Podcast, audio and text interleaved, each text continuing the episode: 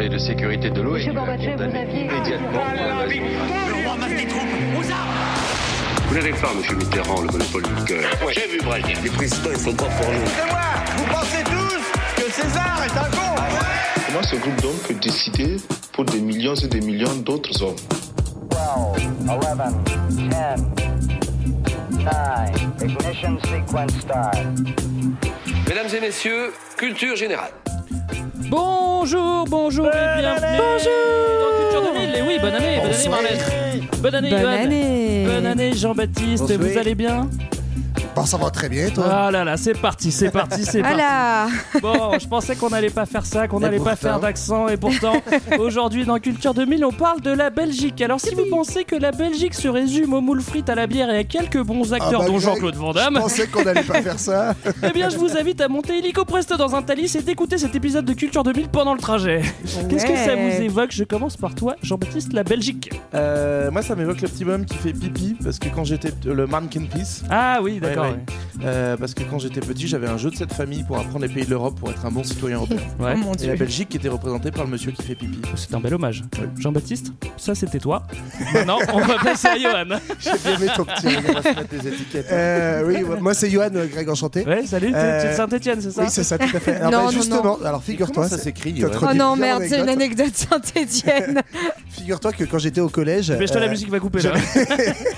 J'avais deux copains qui ont décidé de répandre la légende urbaine. Allez, comme quoi j'étais né en Belgique. Et comme j'ai le malheur d'avoir gardé ses amis, il y a toujours des gens dans mes amis qui croient que je suis né en Belgique. Ah, ouais, moi j'y crois, mais d'ailleurs c'est vrai, tu sais bien. Je pensais qu'il était né en Belgique. Bien sûr. Marlène ? Moi ça me rappelle vraiment une scène mémorable d'un grand film qui s'appelle Le Dîner de Con, où t'as Jacques Villeray qui imite l'accent belge. Les émissions du plat pays. Voilà, exactement. Voilà, on a évacué. Je suis content que personne n'a cité les frites, c'est cool. Mais c'est dans l'intro. Voilà, tout de suite, extra sonore. Il y a une dame il y a pas longtemps qui m'a dit « Mais enfin, monsieur Brel, plus personne ne parle avec la chambre chez moi. Pourquoi vous vous moquez comme ça tout le temps de nous ?» Qu'est-ce que tu veux que je dise ? Et moi, ça me paraît charmant, cet accent-là. Seulement, quand je le dis aux gens, ils ne me croient pas. Mais je trouve, moi, que c'est un truc charmant. L'accent canadien aussi. Mais l'accent canadien... Moi, t'es français. On va se pacter la fraise, doué. Mais c'est charmant, c'est charmant. Mais... Enfin, je ne comprends pas bien. À un moment donné, j'avais écrit les bonbons avec l'accent bruxellois. Et il y a des gens ici qui ont cru que je me moquais de l'accent bruxellois. Pas du tout. J'ai employé l'accent. Parce qu'il existe, bon sang, ça existe. C'est pas moi qui l'ai inventé, c'est une vue de l'esprit. Et je trouve qu'il y a une saveur, il y a le terroir. Pourquoi vouloir obligatoirement jouer à avoir ou l'accent. Moi j'ai l'accent pointu, comme on dit maintenant. Ça fait 20 ans que je vis en France. C'est une chose logique. Bon, mais pourquoi faut-il avoir ou l'accent de Londres à Bruxelles ou l'accent de je sais pas quoi. Non, on parle comme on parle. Enfin, et puis moi j'adore ça. Je ne parle pas comme ça, mais j'aime ça. Eh ben nous aussi on aime ça, Jacques. On adore Jackie. On apprendra donc parler comme Brel, c'est avoir l'accent pointu. Hein. Oui. Mais oui, bah bien sûr. Mais oui. On a évacué tous les trucs d'accent. On a fait les moules. Oui, c'est sûr que ça reviendra pas, je pense, pendant l'émission. On peut y aller du coup. On va peut-être commencer alors. Donc aujourd'hui on parle de la Belgique et il faut savoir que la Belgique, elle n'existe pas avant 1830, mais il y a quand même quelque chose avant. Et où est-ce qu'on se trouve ? En Belgique, vous allez me dire. Il faut demander à Marlène. On va peut-être commencer par savoir où est la Belgique. Je pense que tous les auditeurs se posent la question. Où est la Belgique ? Mais c'est vrai que c'est une très bonne question. Évidemment, la Belgique. On est perdu. Bah alors, faut quand même la situer par rapport à la France. Hein, remettons les choses au clair. Donc, la Belgique se situe. Je crois que la RTBF va retirer l'article qu'ils avaient fait sur nous. C'est vrai qu'on fait une spéciale dédicace à la RTBF aujourd'hui. Mais donc, on se situe en Europe et même au cœur de l'Europe, puisque on est donc au nord de la France et. Dans le nord de l'Europe, à la frontière des Pays-Bas, de l'Allemagne, et aussi d'un bel état qui s'appelle le Luxembourg. Ah oui, ça c'est sympa aussi. La Belgique, qu'on appelle également le plat pays, puisqu'il s'agit d'une grande plaine où le vent souffle. J'aime bien quand tu fais de la poésie comme ça. Là, tu prends ta belle voix, tu parles du plat pays. Bon, petit accès sur la mer du Nord quand même. Il faut pas, faut pas le, faut pas. Ah, faut c'est pas important nier. D'ailleurs pour son économie actuelle. Hein, Knokke-le-Zoute, le casino de Knokke-le-Zoute. Et le port d'Anvers également. Stop. Ça y est, c'est parti. Voilà. Je ne verrai qu'une phrase toutes les 20 minutes. Elle sera en Belgique. Non, et puis sinon, petite anecdote quand même, on est sur un pays très dense, mais qui pourtant ne comprend que 11 millions d'habitants, pour 30 500 km², soit attention, environ 4 millions de terrains de foot. Ça fait quand même pas mal. Hein. Alors, oui, moi j'ai commencé un nouveau truc 2018, je compare en Bretagne, et donc ça fait à peu près une Bretagne. C'est un peu plus petit que la Bretagne. Que moi j'ai voulu changer, puis je me suis dit que c'était quand même l'année de la Coupe du Monde qu'on devait maintenir les terrains de foot. Il y en a un peu marre du lobby breton qui gagne même à culture. On va pas calculer en circonférence de Saint-Etienne. Non, Johan, ce n'est pas possible. Bruxelles, c'est la capitale aujourd'hui. C'était aussi la capitale de l'Europe, c'est incroyable. Et puis il y a notre bon roi Filou qui est là, hein, et on a 3 petites langues officielles, le français, le néerlandais, mais qui est plutôt un patois, c'est flamand, c'est ça, très proche du néerlandais, oui, et même un petit peu d'allemand. Et même un petit peu une langue officielle, ouais. Oui, c'est quand même assez marrant parce que on entend rarement les Belges. On a aussi 3. Moi personnellement, donc 3 langues, on a aussi 3 régions. On pense souvent qu'il y en a 2, la Flandre et la Wallonie, mais il y a aussi Bruxelles qui est une région en soi. Voilà. Ouais. Exactement. Et qu'est-ce que ça veut dire belge ? Quelqu'un peut m'expliquer ? J'aimerais que tu le dises avec l'accent celtique, s'il te plaît, Greg. Alors, visiblement, ce serait un mot celte qui viendrait de belge, qui veut dire. Je sais pas comment je connais. Tu le dis avec l'accent belge, du coup. Qui voudrait dire se gonfler, être furieux. Parce qu'en gros, c'était. D'où les Diables Rouges. Voilà, c'est ça. On y reviendra aux Diables Rouges, mais à l'époque celtique, en fait, les Belges sont considérés comme des grands guerriers. Donc j'imagine que quand ils se fâchent tout rouge, ils chargent avec leur belle épée et ça fait des belles. Ils sont très très forts. Ce qui est bien, c'est qu'à chaque fois, on fait des recherches étymologiques qui sont complètement vérifiées. Et donc on est à peu près sûr de ce qu'on vous affirme. Il n'y a pas de souci. On affirme, vous pouvez le dire à vos professeurs. Vous avez voulu qu'on parle de l'histoire de la Belgique. On va prendre la machine à remonter. Dans le temps, on va remonter le plus loin possible. Très loin, attention. Alors, je lis, Greg a noté sur les notes, attention, moins 30 000, apparition du sapiens belge. Savez-vous qu'il y avait un nom de sapiens belge? Pourquoi pas. Il y a bien un sapiens stéphanois, j'en ai un en face de moi. Donc il buvait de la bière ou pas à ton avis? Probablement. En plus, ils étaient celtes. Il y avait surtout des Néandertals, mais à la limite, on vous propose d'écouter notre épisode sur la préhistoire. Oui, ça sera bien. Si, on parle des Celtes justement parce que, a priori, la première population un petit peu typés qu'on peut identifier, c'est les Celtes justement qui arrivent en moins 500 avant notre ère, donc il y a à peu près 2500 ans les Celtes s'installent sur ce petit territoire avant qu'on ait ensuite des peuples gaulois et germains qui se mélangent un petit peu. Ça c'est on va dire pour le début de l'histoire, donc pas la préhistoire, hein. Et tout ça avant qu'arrive l'Empire romain qui mette un petit peu de calme dans tout ça. Qui va annexer tout ça en fait, la Belgique va être annexée par César notamment et constituer une des frontières de l'Empire romain pour se protéger des barbares de l'Est. Qui dit Gaulois dit César forcément. Oui, bien sûr. Après ce qu'il faut quand même garder en tête, on reviendra peut-être sur les Gaulois un jour si Dieu veut, mais c'est que globalement on appelle ça des Belges un peu par facilité et surtout le terme Belgique apparaît justement dans le vocabulaire de César qui va appeler cette province la Gaule-Belgique, mais en fait en réalité il y a plein de peuples différents dedans et on peut difficilement établir une lignée directe entre ces Belges. Et donc dès le début il n'y a pas de Belgique finalement. Voilà. Dès le début il y a pas de Belgique. C'est une mosaïque de peuples. Voilà. Oui, mais c'est surtout que les Belges modernes ont repris ce mot-là quoi. Mais il est resté tout le long. Mais c'est les reconstructions un peu nationales derrière. On pourrait faire un truc un jour sur l'histoire des nationalismes, comment au 19e siècle justement on se reconstruit des passés. La Belgique sous César, roman national, c'est de la Seine jusqu'au Rhin, donc c'est quand même un gros morceau qui correspond pas trop à la Belgique. Oui, mais après ça, par contre, ça, dire ça permet effectivement de rappeler, parce qu'on le sait pas forcément, que l'Empire romain est monté jusque là. Il est même allé jusqu'en Angleterre. Hein. Voilà, donc en moins 57, il conquiert cette grande région belge améliorée, comme l'a dit JB. Enfin, il a pas dit qu'elle était améliorée, mais qu'elle était plus grande. Si tu veux. Voilà.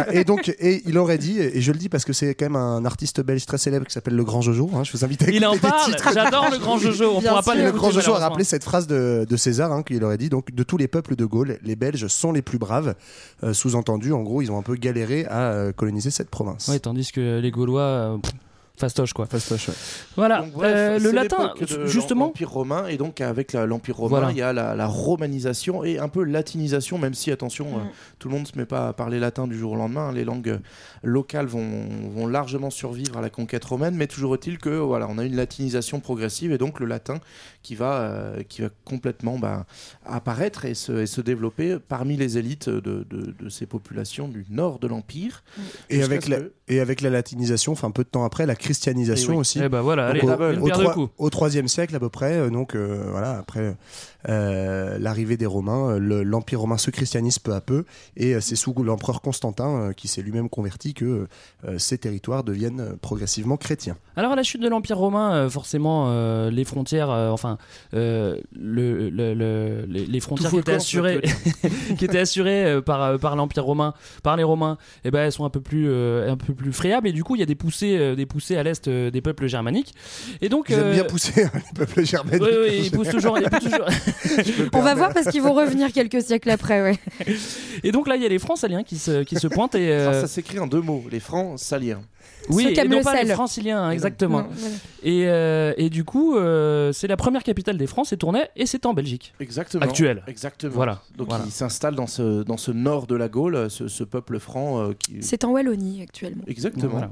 Tournai, et donc on connaît surtout ce peuple par un roi qui va arriver un petit peu après, qui s'appelle Clovis. Et Clovis, qu'on met un peu, qu'on a longtemps pris comme le père fondateur de la nation française. Là encore, des gros raccourcis qui méritent d'être tricotés. Enfin, il est roi des Francs. Ouais. Il est roi des Francs surtout, et donc voilà. Il va étendre ce royaume franc sur la Belgique et le nord de la France actuelle. Et ensuite, c'est Charlemagne qui va continuer cette extension en intégrant aussi la Bavière, la Lombardie et la Saxe. Donc on va avoir. Donc là, on fait un petit bond de 300 ans. On passe autour de 500. Non, mais voilà. En tout cas, tout ça pour dire qu'on est sur avec des peuples francs, donc sous le règne de Clovis, et petit à petit intégré à un empire assez important. Ce qu'on n'a pas dit, c'est qu'il y a une première opposition linguistique. En fait, c'est-à-dire que au nord, on a les peuples qui parlent plutôt allemand, flamand. Ouais. Et au sud, on a ceux qui avaient été romanisés, qui sont toujours de tradition latine, entre guillemets. Donc, alors, ils vont pas parler un français avec un accent belge, évidemment, mais plutôt un latin. Non, on n'est pas encore du tout sur les langues qu'on connaît aujourd'hui, mais effectivement, on est sur des racines germaniques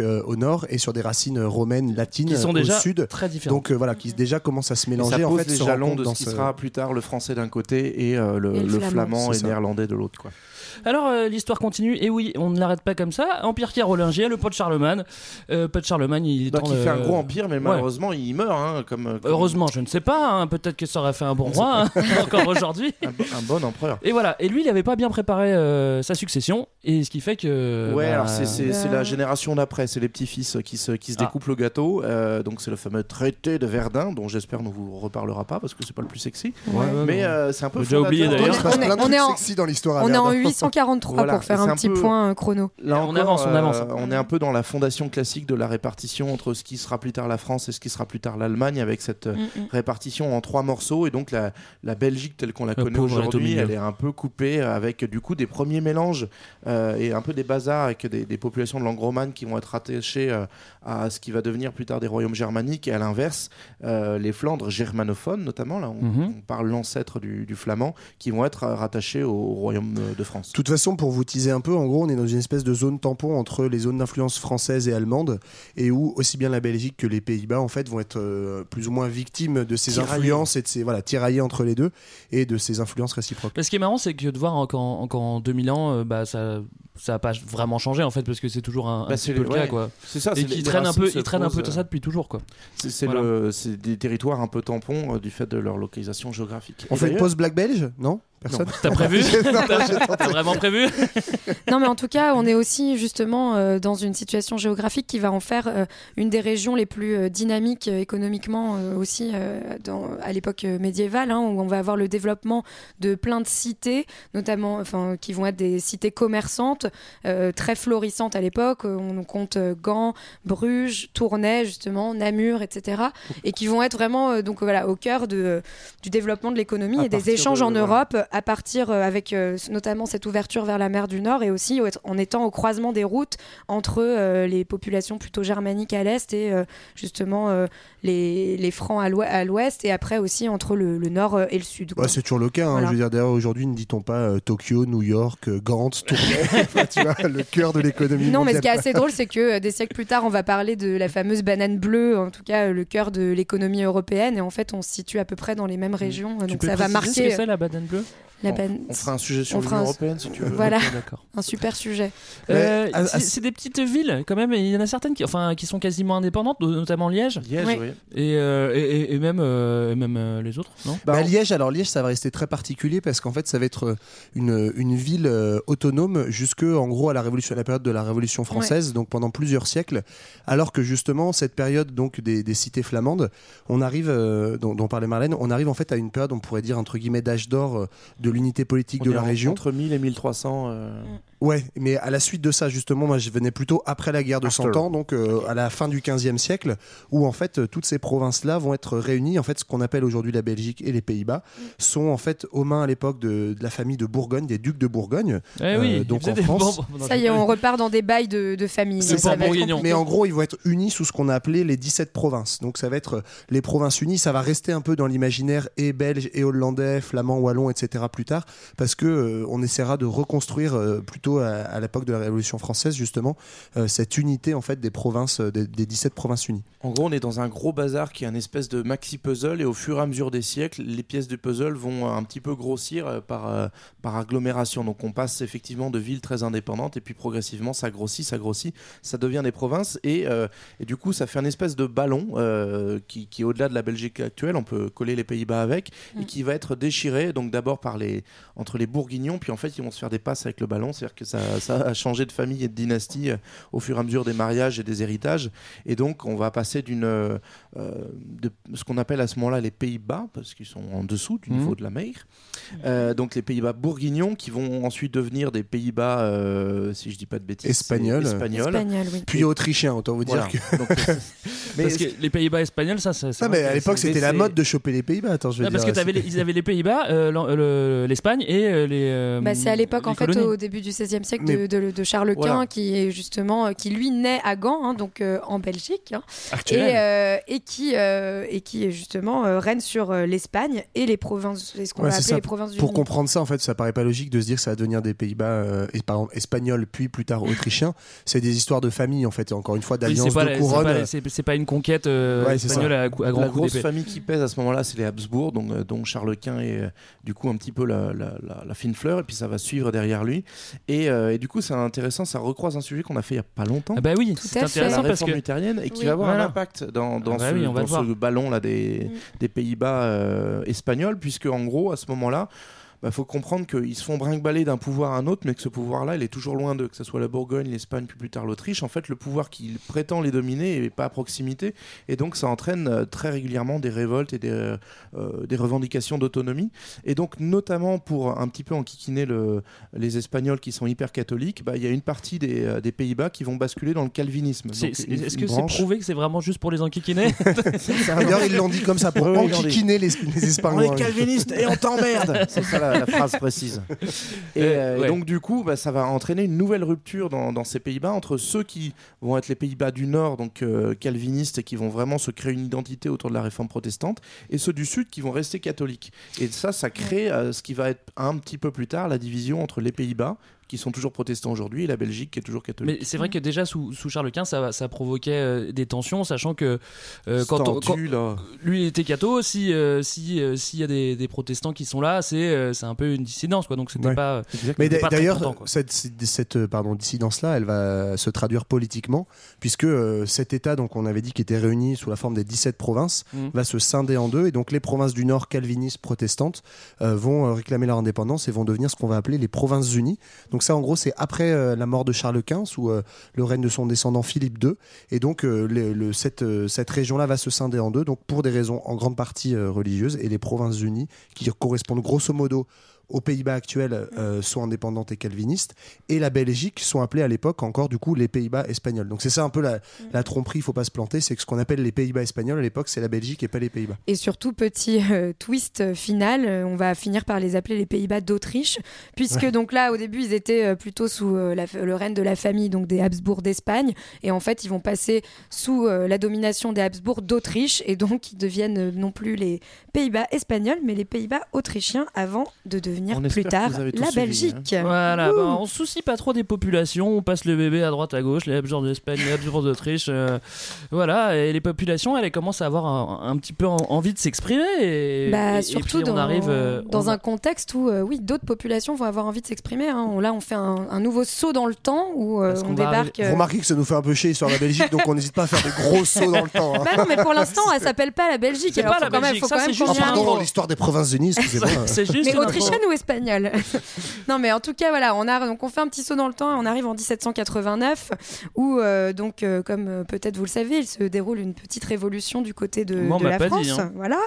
Et en fait, cette petite révolution, elle va quand même faire des émules à droite à gauche et notamment donc du à côté droite, de enfin, on sait plus. Du côté de ces Provinces-Unies, de ces Pays-Bas autrichiens, je m'y perds, bah, en voilà. Fait, tout simplement parce que la France révolutionnaire n'est pas la France telle qu'on la connaît et que notamment il y a aussi un lien avec des populations francophones, donc il y a ce premier élément qui fait qu'en fait la Révolution française va avoir un impact dans ce qui est l'actuelle Belgique. Et puis par ailleurs la France révolutionnaire, elle va surtout être comme elle est révolutionnaire, elle met en péril tout l'ordre établi et toutes les monarchies qui dominent l'Europe à ce moment-là, donc il va y avoir une alliance de toutes les monarchies pour écraser la France révolutionnaire et ça entraîne ce qu'on a appelé les guerres révolutionnaires où en gros la France va abattre tailler avec toute l'Europe et finir par gagner et s'étendre. Napoléon va prendre la relève juste après, mais c'est comme ça que progressivement, en fait, les armées révolutionnaires françaises vont rentrer dans l'actuelle Belgique et l'annexer. Et donc, en 1795... Ouais, c'est ça. Oui, c'est ça. Napoléon annexe la Belgique. Et ça donne un truc très marrant, d'ailleurs, c'est que si vous regardez la carte de la première République française, du coup, en 1795, c'est une France élargie de toute la Belgique actuelle. Donc, ça fait vraiment une carte déformée.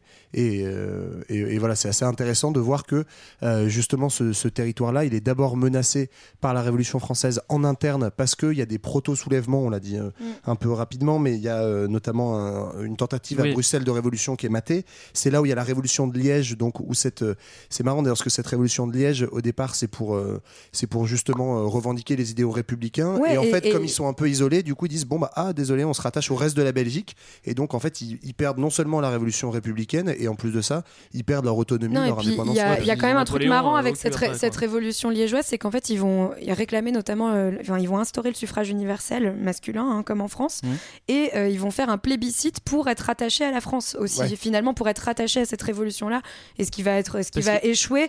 Et ils vont être avalés après par la conquête de Napoléon. Parce que aussi c'est les élites francophones qui poussent un peu et qui ont plutôt envie de ça que de se faire absorber par les Autrichiens encore. Napoléon, il reste quand même une vingtaine d'années, il part et puis il revient à 100 jours et puis à ce moment-là, c'est pas très cool surtout, pour lui. Il connaît son gros échec, hein, qui va mettre vraiment fin à sa grande carrière politique. Hein, mais qui nous a donné une bonne chanson, ça il faut bien le dire.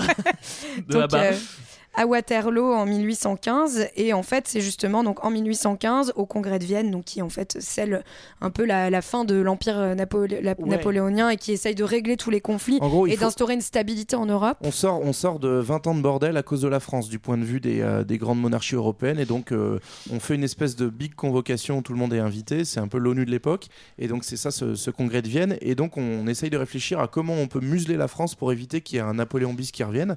Il faudrait faire un petit tampon. Et donc c'est là on va se dire l'idée du petit bouchon. Voilà, c'est ça. on va prendre. J'aime bien que t'aies pris l'accent stéphanois pour dire le petit bouchon. on va prendre les Pays-Bas du Nord, du Sud, on va les unifier et puis ça va faire un bon gros bouchon pour éviter qu'ils viennent nous embêter. C'est donc ça. Les fameuses Provinces-Unies qui étaient indépendantes, on avait vu ça. Les Pays-Bas quoi. Voilà, les Pays-Bas vont être collés avec les Pays-Bas du Sud, c'est-à-dire ce que nous on appelle la Belgique, et tout ça forme un seul gros paquet pour faire en sorte que ça puisse résister et face à toute tentative française de remettre le grappin dessus. Et on en revient à l'histoire de Charles Quint, donc cette époque où c'était uni dans les 17 provinces unies. Ce qui est marrant juste par rapport à Napoléon, etc., c'est que JB parlait tout à l'heure de guerre révolutionnaire. En fait, on en parle comme ça dans l'historiographie française, alors qu'en fait, dans le reste de l'Europe, on parle justement de guerre contre l'impérialisme français, parce que en fait, on voit ça comme une menace justement des souverainetés nationales. Et donc, c'est aussi une manière de protéger ces souverainetés nationales que de créer cet état tampon entre la France et l'Allemagne essentiellement. Voilà. Et c'est les Anglais notamment qui vont peser dans ce Congrès de Vienne, puisque c'est eux qui sont vainqueurs de Napoléon à Waterloo. Très très bien, la Belgique va bientôt devenir indépendante. Je préfère vous l'annoncer, mais Johan, est-ce qu'on n'écouterait pas un petit peu de musique avant ? Eh ben si, et puisqu'on est assez débile pour faire l'accent belge dès qu'on parle de la Belgique, il fallait contrebalancer en étant assez poète pour laisser Brel chanter son plat pays. Alors évidemment, la version française, elle est très connue, mais pour bien vexer nos amis wallons, on a préféré vous la dégoter en version flamingande. Ah bah voilà. Noordzee. En witte vlakken schuin uiteenslaan op de kruinen wanneer de Noorse vloed beugt aan een zwart basalt en over dijk en duin de grijze nevel valt wanneer bij Epp het strand woest is als een woestijn en natte westenwinden gieren van venijn dan vecht mijn land mijn vlak land, wanneer de regen daalt, op straten, pleinen, perken, op dak en torenspits van hemelhoge kerken, die in dit vlakke land de enige bergen zijn, wanneer onder de wolken mensen dwergen zijn, wanneer de dagen gaan in donnen. Regelmaat en barre oostenwind het land nog vlakker slaat, dan wacht mijn land, mijn vlak land, wanneer de lage lucht vlak over het water scheert, wanneer de lage lucht onze nederigheid leert, wanneer de lage lucht er grijs als leisteen is, wanneer de lage lucht er vaal als keileen is, wanneer de noordenwind de vlakte vieren deelt, wanneer de noordenwind er onze adem steelt, dan kraakt mijn land. Mijn vlak land, wanneer de Schelde blinkt in zuidelijke zon en elke Vlaamse vrouw flaneert in zon Japon, wanneer de eerste spin zijn lentewebben weeft of dampende het veld in juli zonlicht beeft. Wanneer de zuidenwind er schatert door het kraam, wanneer de zuidenwind er jubelt langs de baan, dan juicht mijn land, mijn vlak land.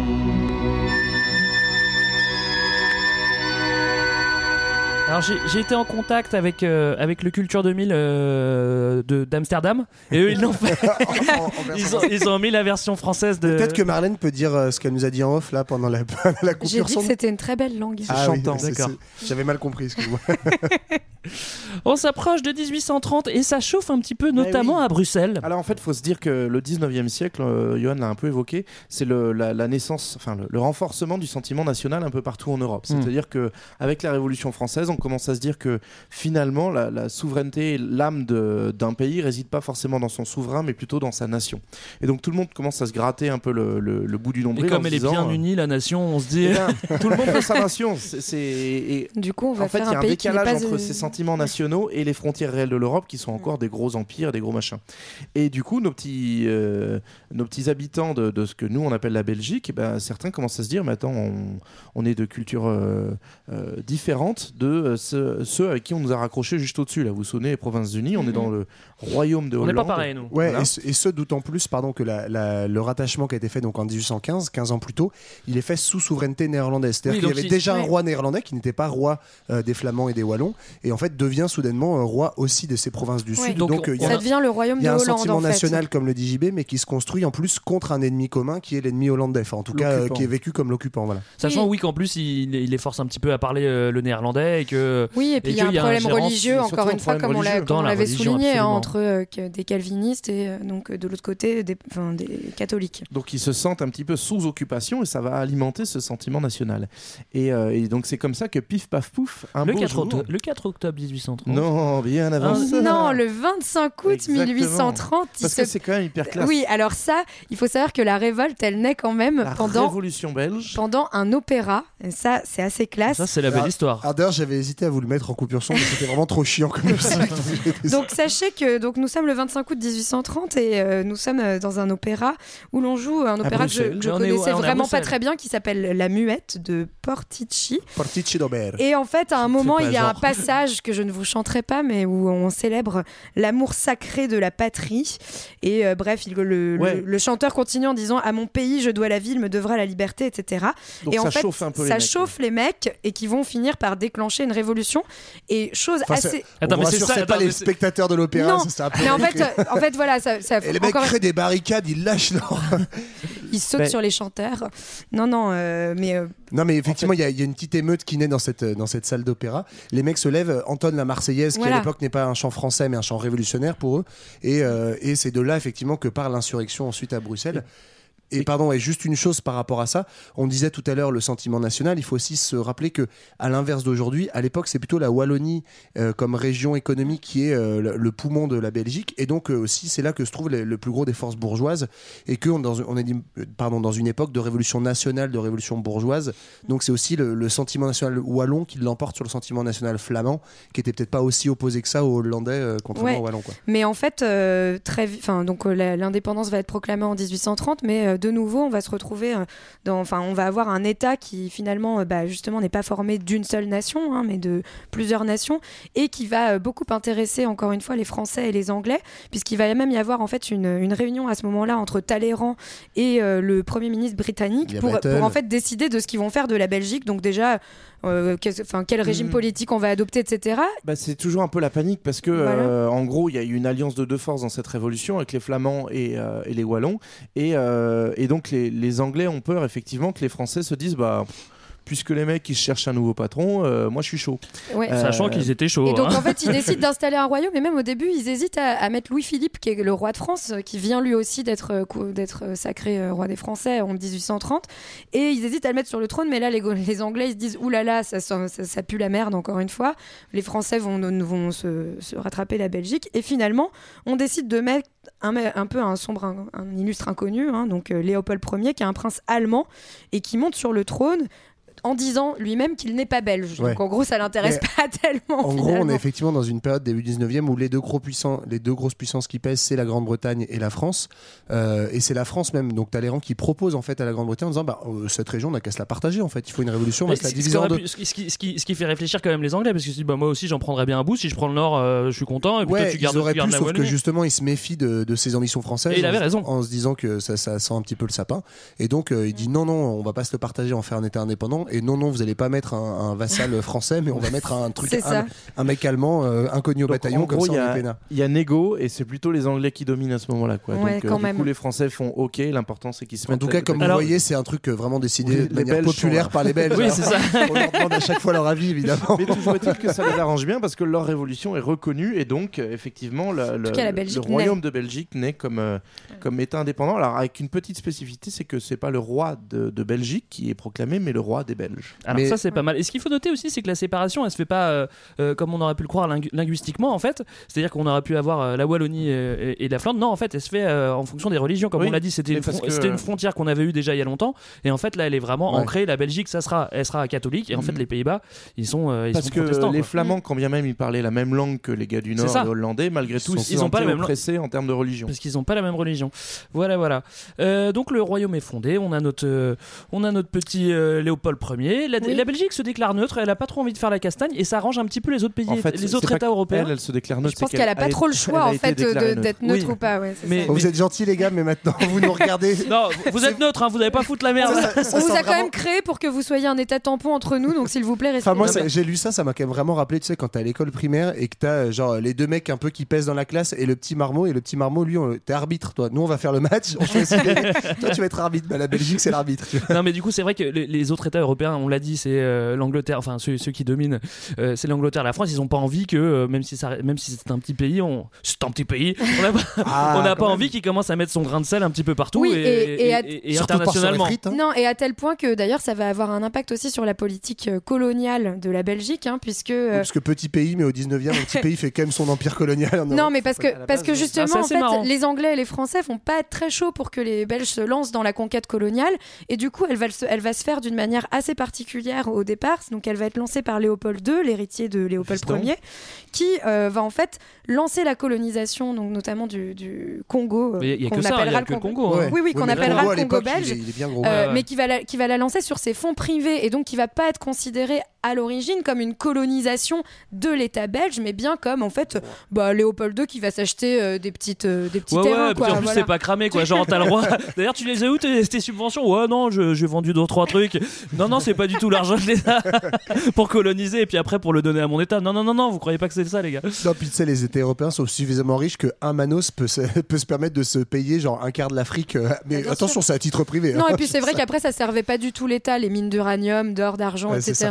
Il le dit lui-même, hein, c'est stratégique s'il fait ça. C'est ça, et puis c'est surtout qu'il faut replacer Léopold II dans son époque, c'est-à-dire que c'est un souverain qui va avoir une énorme ambition pour la Belgique, donc ça se voit dans sa politique coloniale. Pardon, mais cette phrase, avoir une énorme ambition pour la Belgique. Et pourquoi? Parce que la Belgique, à ce moment-là, ça pèse, et notamment la Wallonie, parce qu'on est dans un immense bassin minier à l'époque de l'industrialisation, donc il y a des ressources en charbon qui sont énormes, et il y a toute une industrie sidérurgique qui va se développer, qui va faire de la Belgique, en fait, une vraie puissance économique.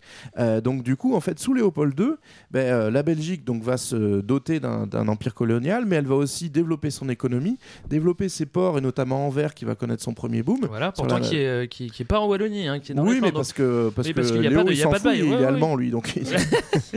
et surtout, il va mener aussi une politique de construction de grands monuments, et notamment, c'est lui qui va transformer Bruxelles, qui est une petite ville, qui n'a pas une grande envergure européenne, il va en faire une vraie capitale en construisant des grands palais, en construisant des grands parcs, bref. Tout ça parce qu'effectivement, il y a plein de blé grâce à l'industrie. Il va dépenser le blé pour faire de la Belgique un grand pays.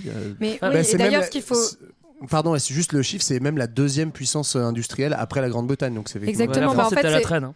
Non, la Belgique, finalement, c'est un peu l'équivalent du nord de la France à l'époque qui s'industrialise, là où on a justement tous les bassins de charbon, etc. Et où, en fait, on va vraiment avoir un développement du capitalisme hyper important, avec le développement d'une bourgeoisie d'affaires qui va être extrêmement riche en Belgique. Et c'est pour ça d'ailleurs qu'à la fin du 19e siècle, on voit aussi la naissance de certains mouvements sociaux en Belgique, qui vont notamment avec la volonté d'accéder, avec le développement de plein de grèves, de combats sociaux, la demande, comme on va le voir dans tous les bassins industriels, la demande de journées moins longues, etc. Et notamment du suffrage universel aussi, qui n'existait pas à l'époque. En fait, c'est marrant parce que l'histoire de la Belgique au moment où elle naît, donc au 19e siècle, c'est vraiment un condensé de l'histoire du 19e siècle, avec une région donc, qui se développe un potentiel industriel très très fort, un empire colonial où on va aller pomper des matières premières et encore plus enrichir la métropole, des luttes sociales contre cette industrialisation, etc. Donc on a vraiment un petit condensé du 19e siècle dans ce petit territoire au cœur de l'Europe. Et d'ailleurs, la musique de l'Internationale est composée par un Belge. Ouais, c'est vrai ? Ce que je ne savais pas, tout à fait. Voilà. Écrit par un Français, composé par un Belge. Alors, l'autre inégalité, à part celle entre bourgeois et ouvriers, avec le renforcement et l'apparition d'un vrai parti socialiste qui va être assez important en Belgique, c'est aussi l'opposition entre les Flandres et la Wallonie, c'est-à-dire la partie francophone qui va être du coup au cœur de ce bassin sidérurgique et qui va palper beaucoup de sous. Et à l'inverse, les Flandres qui à ce moment-là sont plutôt des territoires ruraux, peu développés, un petit peu en retrait de tout ça. Et ça va expliquer la domination dans ce royaume de Belgique, en fait, de la culture wallonne et donc notamment de la francophonie aux dépens du flamand. Et donc le grand combat des Flamands de l'époque, ça va être la reconnaissance de leur langue, et ils vont vraiment galérer à ça, et ils attendent 1898 pour que ça soit enfin reconnu comme seconde langue officielle, alors que ça fait quelques années déjà qu'il y a l'indépendance. Ça fait 70 ans qu'il y a eu l'indépendance, et c'est toujours pas reconnu comme langue officielle, c'est incroyable, quoi. Quoi. Bah, ça revient à ce qu'on disait, qu'effectivement c'était avant tout une révolution des bourgeois francophones, quoi. Mmh. Alors au XXe siècle, la Belgique, elle est évidemment aux premières loges pour les guerres mondiales et autres réjouissances. Parce que... génial. Encore parce que là, on se dit que l'état tampon, ça suffit. Oui, mais l'état tampon, mine de rien, nous, enfin, en France, ça nous a pas trop servi. Mais en attendant, il était là et à chaque fois, ils se font envahir assez rapidement. En 14, la Belgique se défend et en fait, ils sont en train de violer la neutralité de la Belgique. C'est un peu le grand scandale de la Première Guerre mondiale, c'est qu'en gros, l'Allemagne, on s'attend à un gros choc entre les deux armées, armée française et armée allemande, et donc l'Allemagne, stratégiquement, se dit, bah en fait, je vais être malin, je vais passer par la zone neutre, là où on m'attend pas, et pour pouvoir prendre de côté l'armée française. Et donc à ce moment-là, ils envahissent, donc on est en 14, en fait, ils vont envahir le Pays-Bas et la Belgique, qui sont pourtant et le Luxembourg, qui sont des territoires neutres, et donc violer la neutralité de la Belgique, ce qui fait que l'Allemagne sera reconnue à la fin de la guerre comme vraiment les gros méchants. Bah, parce que c'était les méchants, non ? Ils ont violé la neutralité. Hein. Enfin, neutre, ils ont une armée et ils combattent quand même pendant toute la guerre, donc c'est... Mais on va avoir une vraie différence d'attitude, en fait, aussi de la Belgique entre ces deux guerres mondiales, puisque donc, les deux fois, il va y avoir le même schéma avec l'Allemagne qui passe qui envahit la France via la Belgique. Mais en tout cas, pendant la Première Guerre mondiale, on va avoir Léopold III qui, lui...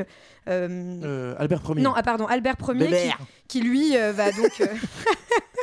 résister. J'ai même lu qu'en fait, il allait carrément inonder une partie de son pays pour empêcher les Allemands d'avancer, ce que je trouve incroyable. Il a fait péter des digues et du coup, il y avait Bruges qui était inondée juste pour faire chier les Allemands. C'est vrai ? Voilà. Ouais. Ça a bien marché, hein. Merci. Hein. Merci Albert. Donc, on t'a remercié Albert ou pas ? Mais en tout cas, ça en fait un des premiers grands héros nationaux, belges, parce que les rois avant, bon, Léopold II avait sa politique de grandeur, Léopold I, il n'en avait rien à faire, il était juste allemand.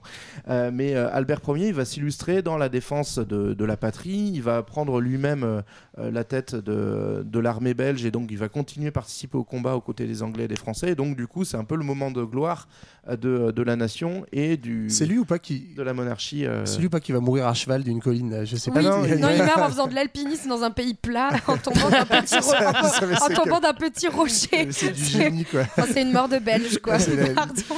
L'humour belge dans toute sa splendeur. Alors dans les années 30, évidemment, la Belgique ne passe pas à côté, il y a la crise.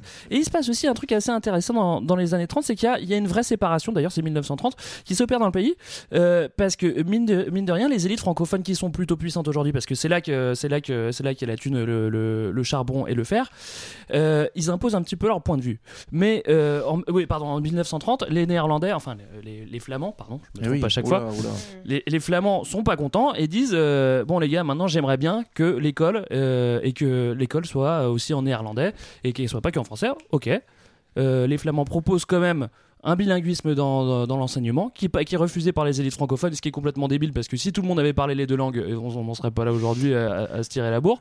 Et malheureusement, c'est refusé, quoi. C'est dans la continuité de tout ce qui s'est passé avant. De tout ce qui s'est passé avant, mais quand même de la reconnaissance à la toute fin du 19e, donc on le disait, du fait que le flamand soit langue nationale en plus du français. Du coup, une seule région, une seule langue par région. Donc en gros, le nord de la Belgique qui est la partie des Flandres et le sud qui est la Wallonie. En gros, du coup, le nord, on va se mettre à parler uniquement le flamand à l'école, et donc du coup l'administration va devoir parler en flamand, et le sud on va parler que français, et donc l'administration française, ce qui va entraîner du coup une administration parallèle. Donc ça fait des frais de fonctionnement, et ça t'inquiète, c'est beaucoup trop gros.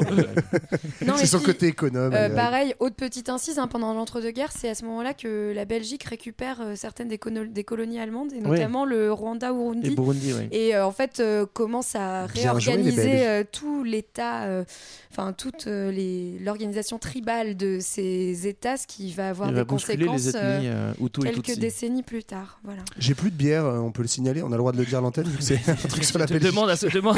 J'ai plus de bière, patron. Demande à un ami belge, je t'en envoyais, moi je n'en ai pas. Deuxième guerre mondiale, oui messieurs dames, bon ça va très très vite évidemment.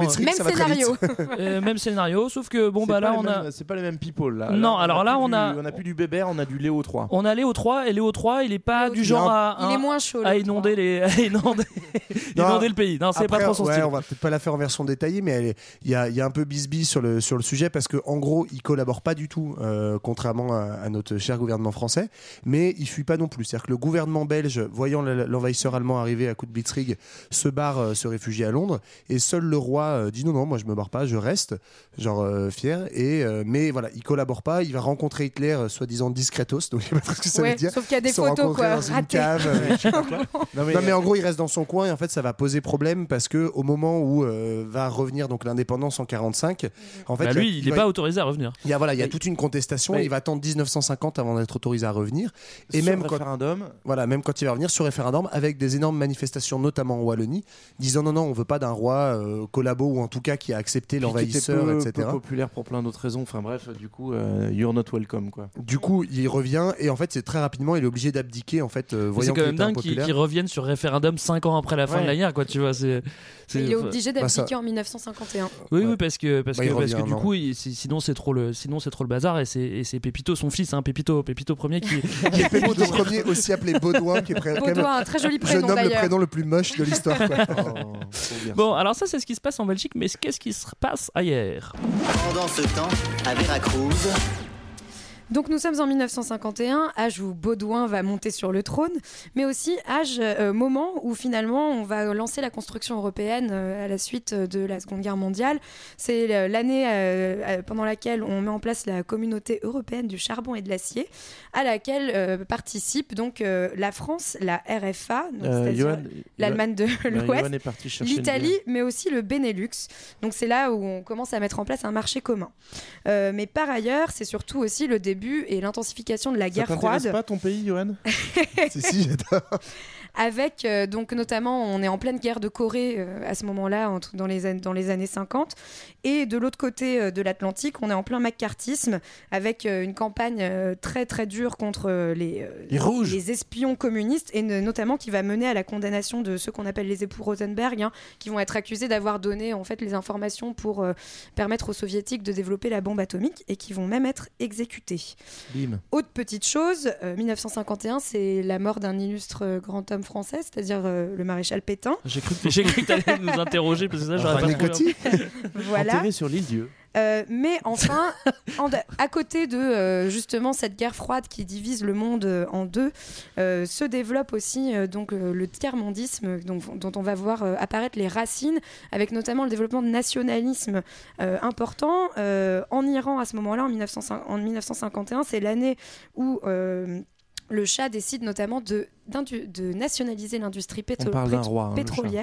Oui, on parle d'un roi, tout à fait. On en reparlera la prochaine fois. Et donc, ça va mener à un petit coup de force anglais pour rétablir leurs droits sur le pétrole iranien. De la même manière, on va avoir aussi le début de toutes les révoltes anticoloniales qui vont mener aux indépendances dans les années 60 et notamment à l'indépendance du Congo belge. Ah oui, 1960. Voilà. Alors, tu l'as dit, Marlène, c'est la guerre froide et c'est à ce moment-là que ça se complique en Belgique parce qu'on va faire un mur au milieu entre les communistes et les... non, ça c'est une autre histoire, c'est pas grave. 1960, donc indépendance du Congo, bravo. Fixation des frontières linguistiques aussi. T'as quelque chose à dire sur le Congo? Vas-y. Non, pas sur le Congo, mais justement sur cette période qui s'ouvre de la Belgique des années 50 et 60, c'est un peu la période de l'âge d'or. Et ce qui fait que notre ami Baudouin, là, il va être aussi un peu le roi apprécié, c'est le roi préf des Belges. Et aussi parce qu'il va régner longtemps, je crois une quarantaine d'années. 42 ans. Voilà. Et notamment, ça se matérialise par un grand événement pour les Belges, c'est l'exposition universelle de 1958. Ah oui, j'avais oublié. À Bruxelles, voilà. D'ailleurs, le Congo est bien présent à ce moment-là. Exactement, c'est 2 ans avant l'indépendance, le Congo est là et dans la place. C'est aussi là où ils construisent, si vous êtes allé à Bruxelles, vous avez peut-être vu l'atomium, cette espèce de construction c'est fabuleux. Qui représente un atome. Je suis rentré dedans. Il y a un parc d'attractions. On n'est pas du tout dedans. Et donc c'est un peu le moment, voilà, l'âge d'or, et ça a à faire aussi en parallèle avec l'affirmation de la culture belge. La belgitude. La belgitude, avec notamment, c'est aussi à ce moment-là qu'explose l'école de la bande dessinée belge. Et petite anecdote, ce qui va préparer le terrain aux bandes dessinées, et notamment aux grandes éditions Casterman et Dupuis, mais en fait c'est qu'avant ça, avant d'éditer des BD, Casterman et Dupuis, ils éditaient des missels, c'est-à-dire des petits livres de messe. C'est vrai ? Et oui. Et donc, mais illustrés ou pas ? Je ne pense pas. Donc c'est ça qui leur a permis d'avoir de la réserve et après ils ont commencé à se mettre à la BD. Comme ça ils ont pu financer Tintin au Congo après. Oui c'est vrai, félicitations. Il y a un lien entre le colonialisme, le messianisme, tout ça. Alors il y a un truc qui se passe aussi dans les années 60, enfin progressivement dans les années 60-70, c'est pas de chance pour les francophones, c'est qu'en fait c'est la Flandre qui devient progressivement la région la plus productive et la plus riche du pays. Quoi. Là encore, petite région qui est assez symbolique en fait du reste de l'Europe, c'est qu'on est dans une période de, alors surtout 70 ça se développe beaucoup, de crise industrielle industriels, choc pétrolier, etc. Et donc, puisque la Wallonie vivait essentiellement du pétrole, et voilà, c'est pour voir si vous suivez. Non, du charbon et de l'acier. Bah, mais comme il y avait le mur avec les communistes au milieu, et bah c'est là que c'était compliqué. Bon, puis les pyramides, les fameux puits de pétrole de la mer du Nord, très connus. Non, mais voilà, comme ils vivaient du charbon et de l'acier essentiellement, il y a une crise très importante, fin de l'exploitation minière, donc beaucoup de mines qui ferment évidemment, beaucoup de chômage du coup qui explose, et donc la Flandre, elle progressivement va rattraper son retard et va devenir la région largement la plus riche du pays. Avec l'automobile, elle entre dans le game. L'automobile, le textile, la chimie. Ah ben non, en plus, il faudrait le dire en flamand. Je sais pas le dire. Kimex. Non, je ne connais pas un mot. Et le commerce. Et puis le port d'Anvers, qui était déjà très important et qui avait été principalement financé par le charbon et le pétrole, comme tu le disais tout à l'heure. Non, mais ce qu'il faut savoir sur le port d'Anvers, c'est qu'en fait, on peut dire Anvers, s'il vous plaît. On peut dire Anvers. Contre tout. Anvers est contre tout. On se situe donc dans ce qu'on appelle la rangée portuaire du Nord, donc c'est-à-dire le passage du Nord, qui est un des passages maritimes les plus empruntés au monde, même le plus emprunté du monde, donc c'est-à-dire où on a le plus de bateaux qui circulent pour le commerce, puisque depuis les années 60, 90% du commerce mondial passe par les mers, donc ça va devenir une entrée commerciale extrêmement importante qui va rendre la Flandre vraiment extrêmement puissante, puisque Anvers devient le deuxième port européen après Rotterdam. Ouais. Et d'ailleurs, c'est marrant que tu parles de ça, parce que ça pue le poisson dans le studio et on ne sait pas pourquoi. Si, c'est vrai. Mais je pense que c'est quand on parle d'Anvers. Je pense que c'est parce qu'il y a un poisson d'Anvers, s'il te plaît. Et alors, en parallèle, la Wallonie, bah, c'est l'inverse, c'est la désindustrialisation qui commence à frapper et donc qui va s'accentuer dans les années 70. Bah, c'est la crise du pétrole. C'est la fermeture des bassins miniers, la fin de la sidérurgie avec les délocalisations. Et donc, on a une explosion du chômage, pardon, Johan. Et puis, autre symbole de ça, là, on a dit sur la crise économique, donc la Flandre qui passe number one. Et d'un point de vue linguistique, symboliquement, c'est dans les écoles flamandes, c'est l'anglais qui devient la première langue et non plus le français. Parce qu'eux, ils sont dans la mondialisation. Donc, ouais, mais ce qui est plutôt logique. Oui, c'est un symbole de cette période. Mais si seulement tout le monde avait appris. Mais si seulement Napoléon était resté là, je peux te dire qu'on n'en serait pas là. Mais ça aussi, c'est une raison. On aurait encore la Louisiane. Mais c'est vrai que la Flandre évolue plus vers un modèle anglo-saxon nordique, quoi. Alors que les Wallons sont plutôt. Comment tu peux dire? Sont comme le Nord.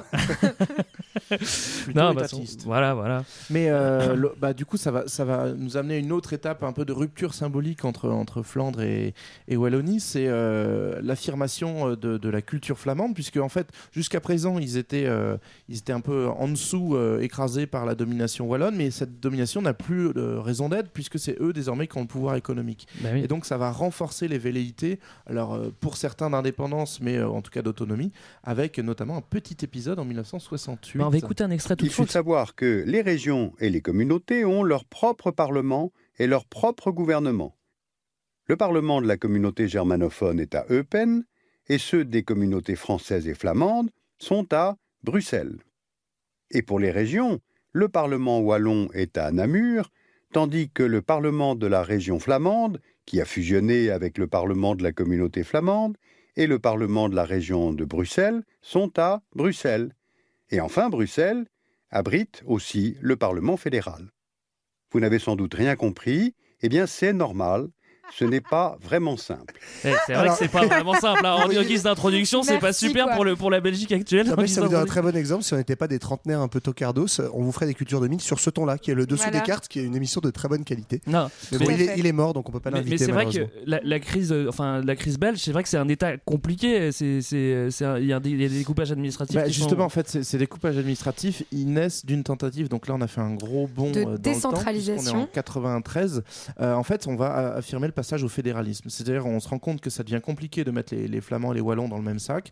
Donc ok, vous voulez vivre un peu séparément, mais il faut qu'on reste un royaume. Donc en gros, Baudouin Ier, c'est son dernier acte en tant que roi parce qu'il meurt quelques jours après. Il annonce le passage au fédéralisme et donc du coup avec l'instauration de ces trois régions que tu viens de nous expliquer. C'était simple, hein, vous avez compris. Non, mais on peut le résumer quand même de manière pas trop compliquée pour expliquer qu'en fait c'est compliqué. C'est que en gros, non, mais il y a des sursaucissonnages de découpage administratif. Donc déjà, on le dit depuis le début, c'est un royaume, d'accord, mais c'est une monarchie constitutionnelle. Mais en fait, ça c'est le truc plus simple, c'est qu'il y a un roi et il appartient à tout le monde, mais tout le monde s'en fout en fait parce qu'il est juste symbolique en fait quoi. Il a un peu plus de pouvoir que d'autres rois en Europe, type le roi anglais ou le roi d'Espagne, mais quand même grosso modo c'est la même chose, c'est-à-dire que ça n'empêche pas un fonctionnement démocratique. Il y a un roi, mais mais il y a un gouvernement élu, un parlement élu avec deux chambres, au suffrage universel proportionnel, etc., etc.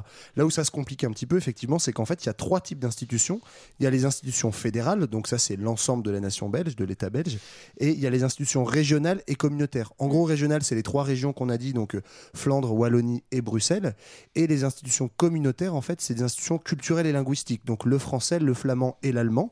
Et en fait, évidemment, ce serait trop simple, les frontières entre les régions et les communautés ne sont pas les mêmes, et du coup, tout ça, c'est un gros bordel, parce que chacun de ces trois niveaux, communautaire, régional, fédéral, a à chaque fois un parlement et un gouvernement. Donc en fait, tu as trois ministres de l'économie, tu as trois ministres de je sais pas quoi, plus un fédéral, donc c'est un bordel sans nom. Alors, tous ces découpages, avec le découpage linguistique et les différences économiques, ça crée un petit peu des tensions entre les communautés, et c'est ce qui est un petit peu à l'origine de la crise et voire même les revendications de certains pour une indépendance de la Flandre et de la Wallonie. C'est plutôt inquiétant. Et notamment, les revendications, c'est plutôt basique, hein, mais c'est genre, c'est nous qui sommes... C'est nous qu'on est les riches. C'est nous qu'on est riches et on ne veut pas payer pour les pauvres. C'est exactement le même problème qu'en Catalogne. On veut pas redistribuer, on veut pas donner de l'argent à l'État central pour que ça redistribue, parce que c'est nous qui ramenons l'argent, ce qui est pas du tout national en fait. C'est en soi le même problème, c'est-à-dire comme tu dis, c'est une région riche qui domine politiquement, économiquement et qui du coup en fait se plaint soi-disant entre guillemets de payer pour la région la plus pauvre. Mais ça s'ajoute à un bordel supplémentaire qui n'existe pas en Espagne, c'est ce saucissonnage administratif qui fait que du coup dès que t'as en fait une crise un peu politique en termes de prise de décision, il y a très vite un blocage. Il y a juste un point qu'on n'a pas dit là-dessus. Alors j'ai appris ce mot-là, ça s'appelle l'équipolence des normes. En fait, c'est un truc très basique, c'est dans tous les régimes fédéraux. Oui, c'est basique, l'équipolence des normes. Non, mais le mot est pas basique. Explique-nous, Greg. Je vais t'expliquer, je le ferai une note après. Non, mais dans tous les régimes fédéraux, en gros, t'as par exemple aux États-Unis, t'as les lois de chaque État et t'as les lois fédérales qui sont en fait qui sont supérieures. C'est la primauté des normes fédérales. Et ben en Belgique, non. En Belgique, en fait, t'as pas de primauté des normes fédérales, donc t'as trois normes communautaires, régionales et fédérales, mais en fait, elles sont toutes équivalentes. Bah alors, donc, si personne ne prend de décision. Et si elles se contredisent, qu'est-ce qui se passe ? C'est le bordel, c'est la Belgique. Mais c'est d'ailleurs ce truc-là qui est utilisé comme levier par les indépendantistes, donc notamment le parti NVA qui fait une poussée, enfin qui est plus qu'une poussée puisqu'il a réussi à rentrer au gouvernement. Parti d'extrême droite flamand, non ? Il y a encore plus d'extrême droite qu'eux. Eux, en gros, c'est l'extrême droite qui a mis une moustache pour être plus sympa. C'est-à-dire quel genre de moustache ? Une moustache sympa, j'ai dit. J'ai dit qu'elle était sympa. Et en gros, le problème qu'ont les partis indépendantistes flamands, c'est que globalement, il y a une majorité encore très large de la population belge, qu'elle soit francophone ou flamande, qui reste défavorable au séparatisme. Ouais. Et donc du coup ils disent ok, c'est bon, on fait pas le séparatisme, par contre on va accentuer le confédéralisme, c'est-à-dire qu'on va donner de plus en plus de compétences au niveau régional et de moins en moins au niveau fédéral, parce que ce qu'il faut savoir, c'est que évidemment la fiscalité reste au niveau fédéral pour l'instant, et donc c'est ça qui pose le plus de problèmes et qui crée le plus de conflits au bout d'un moment. Si tu donnes tous les pouvoirs aux fédérations, c'est plus, il y a plus rien. Si l'État n'a plus rien, au bout d'un moment il y a plus de raison d'avoir d'État à part pour avoir un roi, quoi. C'est comme ça que la Belgique a continué à réussir à fonctionner des mois, voire plusieurs années, 500, je crois. 100 gouvernement. Voilà, 500 jours sans gouvernement, parce qu'en fait, le gouvernement ne sert pas à grand-chose, visiblement. Et en tout cas, ce qui est fou, c'est qu'à côté de ce mouvement séparatiste qui existe, il y a aussi un mouvement qui est un mouvement minoritaire, hein, de la même manière, qui est un mouvement qui s'appelle le mouvement rattachiste, donc, qui sont des Wallons qui réclament le rattachement à la France. Mais moi, je suis trop pour. Moi, je suis rattachiste à mort. Non, mais moi, c'est pas pareil. Mais t'es un putain de colonialiste, tu vois. J'adore les Wallons. Moi, je suis comme mais t'es Brel, pas wallon. Non, mais je m'en branle, je suis pas wallon du tout. Bien sûr qu'il est wallon. Mais je trouve cet accent cool. Je trouve que les Belges sont beaucoup plus cool que la plupart des Français. C'est vrai. Par exemple, si on pouvait filer l'Alsace à l'Allemagne, excusez-nous. Bon, le problème, c'est qu'il on va s'arrêter. Stop. Je note quand même. Excusez-moi. Le rattachisme, c'est 0,4% des voix pour l'instant en Belgique, donc c'est pas. Moi, je vous invite à écouter vraiment la voix de la sagesse qui s'appelle Le Grand Jojo, et notamment sa chanson, si jamais vous la supportez, Vive la Belgique, où il parle de tout ça et il dit non, moi je ne veux pas qu'on se sépare, c'est notre pays, on a un bon roi et la Belgique, c'est la Belgique, vive la Belgique. Et sachant que quand il y a des histoires de foot, là, Le Grand Jojo, il est là pour faire les chansons aussi. Et là, tout le monde est d'accord pour survivre. Pendant la Coupe du Monde au Mexique, il a fait une super chanson que vous pouvez écouter aussi. Voilà, ça c'était l'histoire de la Belgique passée. Qu'est-ce qu'on attend pour le futur ? C'est du passé. L'avenir nous appartient. Et oui, et si la Belgique avait un avenir, bah en fait, on n'a pas trop l'impression, d'après ce qu'on vient d'entendre, et puis surtout d'après l'agence financière Bloomberg, qui a publié fin décembre son guide pessimiste annuel, donc ils font ça chaque année. Et donc, d'après ce guide, la Belgique va mourir en 2028. Mais comment ? En fait, c'est pas très grave parce que sera rattaché. Ce qu'ils ont aussi prévu, c'est que la Corée du Nord va faire une attaque nucléaire sur les États-Unis en 2018. Donc, en fait, je pense que ce sera plus très grave ce que deviendra la Belgique. Oui, c'est sûr. Alors, en fait, Bloomberg, c'est plus, ils font ça, c'est plus des scénarios chocs que des véritables prévisions. Mais malgré tout, ils avaient quand même prévu l'arrivée de Trump au pouvoir et le Brexit.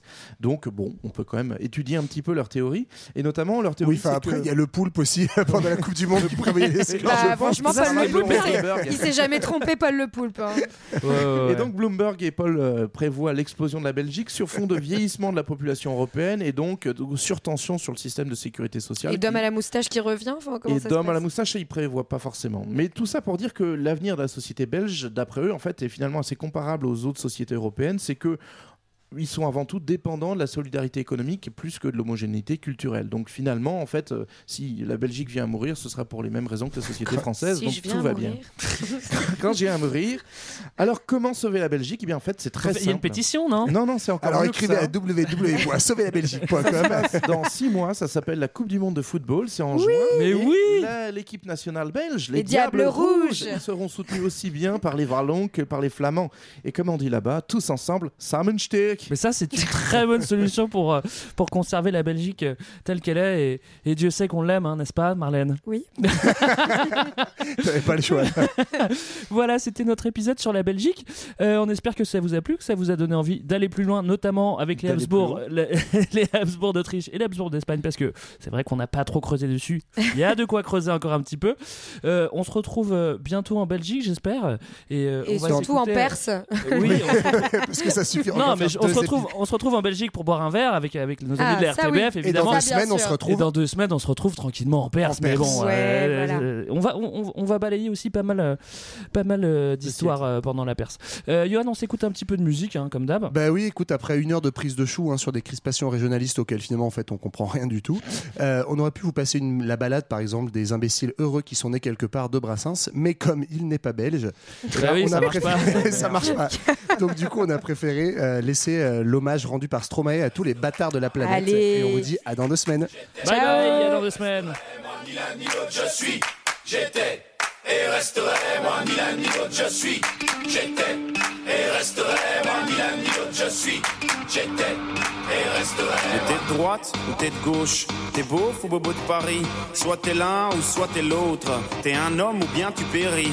Cultrice ou pathéticienne, féministe ou la ferme, soit t'es macho, soit homo, mais t'es phobe ou sexuel, mécréant ou terroriste, t'es veuche ou bien t'es barbu, conspirationniste, illuminati, mythomaniste ou vendu, rien du tout, ou tout de suite, du tout au tout, indécis, hein, tu changes d'avis, imbécile, mais t'es où tout si, flamand ou wallon, bras ballant ou bras long, finalement t'es raciste, mais t'es blanc ou bien t'es marron, hein? Ni l'un ni l'autre, le bâtard tu es, tu l'étais et tu le restes. Ni l'un ni l'autre je suis, j'étais et resterai. Moi ni l'un ni l'autre je suis, j'étais et resterai. Moi ni l'un ni l'autre je suis, j'étais et resterai. Moi ni l'un ni l'autre je suis, j'étais et resterai. Ah, pardon. Monsieur ne prend pas parti, monsieur n'est même pas raciste vu que monsieur n'a pas de racines. D'ailleurs monsieur a un ami noir et même un ami à rien. Monsieur est mieux que tout ça, d'ailleurs tout ça bah ça ne sert à rien. Et mieux vaut ne rien faire que de faire mal. Les mains dans la merde ou bien dans les annales. Trou du cul ou bien nombril du monde. Monsieur se la pète plus haut que son trou de balle. Surtout pas de coup de gueule, faut être calme, hein. Faut être doux, faut être calme, hein. Faut être dans le coup, faut être franchouille, pour être bien vu partout, hein. Le bâtard tu es, tu l'étais, tu le restes. Ni l'un ni l'autre je suis, j'étais et resterai. Moi ni l'un ni l'autre je suis, j'étais et resterai. Moi ni l'un ni l'autre je suis, j'étais et resterai. Moi ni l'un ni l'autre je suis, j'étais et resterai.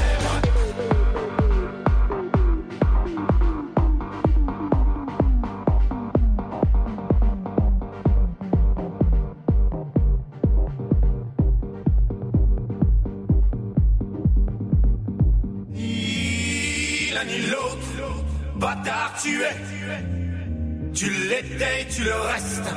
Ni l'un ni l'autre, bâtard tu es, tu l'étais et tu le restes. Ni l'un ni l'autre je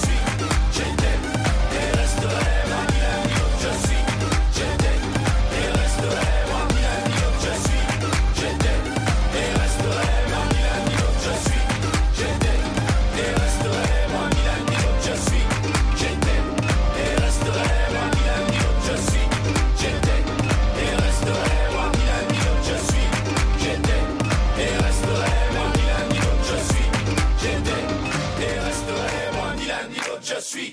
J'étais et resterai, moi ni l'un ni l'autre je suis.